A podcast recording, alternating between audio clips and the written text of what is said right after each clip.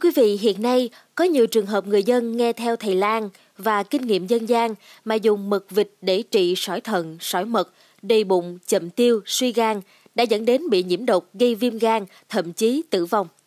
Trong số podcast ngày hôm nay, mời quý thính giả hãy cùng với podcast Báo Tuổi Trẻ tìm hiểu cụ thể xem phương pháp chữa bệnh dân gian đó là gì và các bác sĩ nói gì về cách chữa bệnh này quý vị nhé. Thưa quý vị, thấy dân gian nói vịt thường ăn sỏi, vỏ ốc mà vẫn tiêu hóa tốt, nên nhiều người mách nhau dùng mật của con vịt để trị các bệnh như là sỏi thận, sỏi mật, thậm chí là chữa đầy bụng, chậm tiêu, suy gan. Mới đây, bà đê tê hát ngụ ở Thái Bình đã nuốt hai cái mật vịt sống để trị bệnh sỏi thận. Sỏi chưa thấy ra mà bà đã phải nhập viện vì đau bụng dữ dội, phải đi cấp cứu và nhập viện trong giai đoạn suy gan, suy thận cấp, hôn mê. Dù được lọc máu và điều trị tích cực, nhưng sau mười ngày thì bệnh nhân đã tử vong. Trung tâm chống độc Bệnh viện Bạch Mai cho biết, hàng năm, trung tâm đều phải cấp cứu cho vài chục trường hợp bị nhiễm độc mật với các triệu chứng như là vàng da, vàng mắt, nhiều trường hợp ngộ độc mật nặng dẫn đến viêm gan, suy gan, chảy máu hoặc không tiểu được do suy thận cấp, chất độc ứ trong người, phải tiến hành lọc máu liên tục để cứu chữa.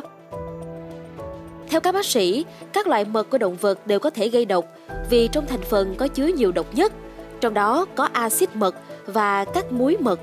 Thông thường trong cơ thể người, mật được tiết ra đủ giúp tiêu hóa thức ăn. Việc sử dụng lượng lớn mật với nồng độ đậm đặc sẽ bị nhiễm độc.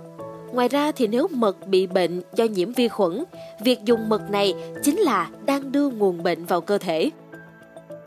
Không chỉ thế, nếu dùng nhiều mật cũng không khác gì ta đang đưa một lượng độc chất vào cơ thể người. Chất này gây độc trực tiếp cho gan, thận, phá hủy tế bào gan và ống thận của người sử dụng. Ở mức độ nhiễm độc nặng thì sẽ dẫn đến suy gan, suy thận. Chất độc của mật đi qua ống thận gây viêm ống thận cấp dẫn đến vô niệu, tức là không có nước tiểu, không tiểu tiện được. Tình trạng này khiến độc chất sẽ bị tích tụ trong cơ thể. Do đó, bệnh nhân có thể tử vong vì nhiễm độc. Vì vậy, tuyệt đối không nên dùng các loại mật động vật khác khi không có chỉ định của bác sĩ. Bên cạnh đó, theo Phó Giáo sư Tiến sĩ Đỗ Khắc Hiếu, nguyên trưởng bộ môn Công nghệ tế bào động vật, Viện Công nghệ Sinh học, rất nhiều người chỉ biết uống mật vịt để chữa sỏi thận, sỏi gan mà không biết rằng nó còn gây viêm gan.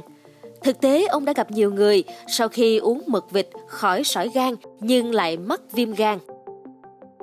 Nguyên nhân là do trong mật vịt, ngan, ngỗng chứa axit genodioxycholic (xê đê xê) là chất có thể gây viêm gan, chứ không phải là axit ursodeoxycholic (u đê xê) chống viêm gan như nhiều người lầm tưởng.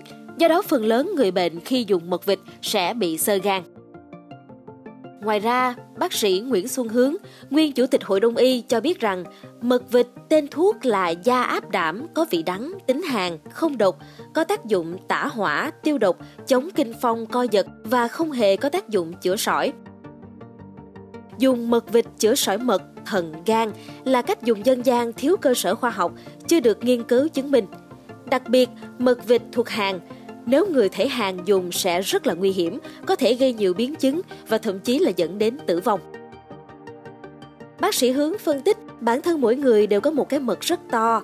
Cơ thể con người thường xuyên sản sinh ra dịch mật đủ để tiêu hóa thức ăn. Vì vậy, không cần thiết phải uống mật động vật để giúp tiêu hóa tốt hơn, mà chỉ cần dùng mật của chính cơ thể mỗi người để tiêu hóa một lượng thức ăn vừa đủ mỗi ngày. Các loại mật nói chung thường có thành phần rất độc. Hơn nữa, vì đường dẫn mật thông với ruột, nơi chứa rất nhiều vi khuẩn, nên mật động vật có thể bị nhiễm vi khuẩn. Nếu uống sống, dễ mắc các bệnh nhiễm khuẩn đường tiêu hóa, dẫn đến sốc nhiễm khuẩn. Với những người thường hay nhậu, ăn uống nhiều, nên cho rằng uống rượu mật giúp họ tiêu hóa tốt hơn, mà không hiểu rằng việc mật giúp cho hấp thụ thêm thức ăn. Và đó chính là nguyên do phát triển của các loại bệnh rối loạn chuyển hóa do ăn quá nhiều, như tiểu đường, béo phì, máu nhiễm mỡ, gan nhiễm mỡ, tăng axit uric và một số loại bệnh khác đi kèm.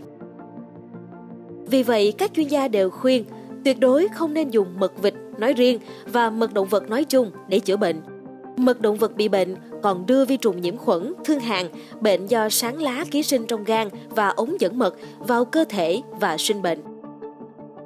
Thưa quý vị, về dấu hiệu bị ngộ độc mật như thế nào thì khi bị ngộ độc mật, bệnh nhân sẽ bị đau bụng dữ dội, nôn, tiêu chảy, vàng da, đi tiểu ít, có khi vô niệu. Nặng hơn thì có thể bị phù não, phù phổi cấp, viêm tế bào gan cấp, chậm nhịp tim, coi giật toàn thân, bị viêm gan nhiễm độc cấp, vàng da, vàng mắt, suy gan, suy thận, có thể dẫn đến hôn mê rồi tử vong. Do đó, cần loại trừ chất độc ra khỏi cơ thể sớm bằng cách gây nôn rồi nhanh chóng đưa đi cấp cứu để được cứu chữa kịp thời. Mong là với số podcast ngày hôm nay đã mang đến cho quý thính giả những thông tin cần thiết xoay quanh cách chữa bệnh dân gian đang được truyền miệng và áp dụng rất nhiều nhưng có thể gây nguy hiểm cho chúng ta. Đừng quên theo dõi để tiếp tục đồng hành cùng với podcast Báo Tuổi Trẻ trong những số phát sóng lần sau. Xin chào tạm biệt và hẹn gặp lại!